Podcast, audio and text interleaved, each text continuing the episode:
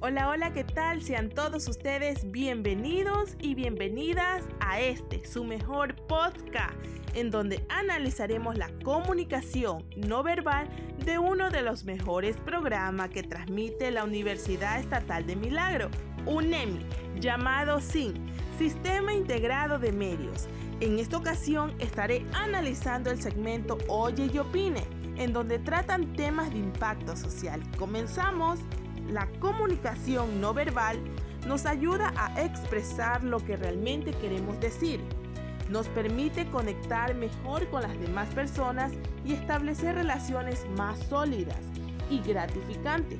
Como primer punto, vamos a analizar al conductor del programa. Al iniciar su programación, sonríe, en donde expresa por medio de su sonrisa seguridad.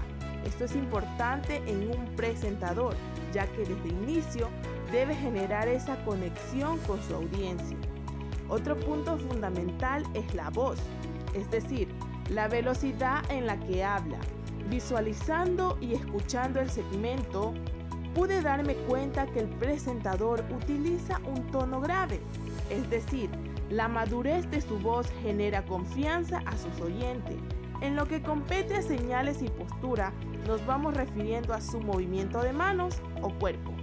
Pero en esta ocasión nos iremos inclinando en lo que son sus movimientos de mano y de cara, ya que como en su mayor parte el presentador pasa locutando sentado. Es por eso que con lo que respecta en sus movimientos de mano, siempre mantiene sus dos manos con las palmas abiertas. Pero ¿qué nos expresa eso? Sinceridad. Y con los gestos de su ceja frecuentemente suele realizar movimientos rápidos. Eso se llama reconocimiento en donde al alzarlas genera mucha empatía. Para poder finalizar, les hablaré sobre otro punto importante.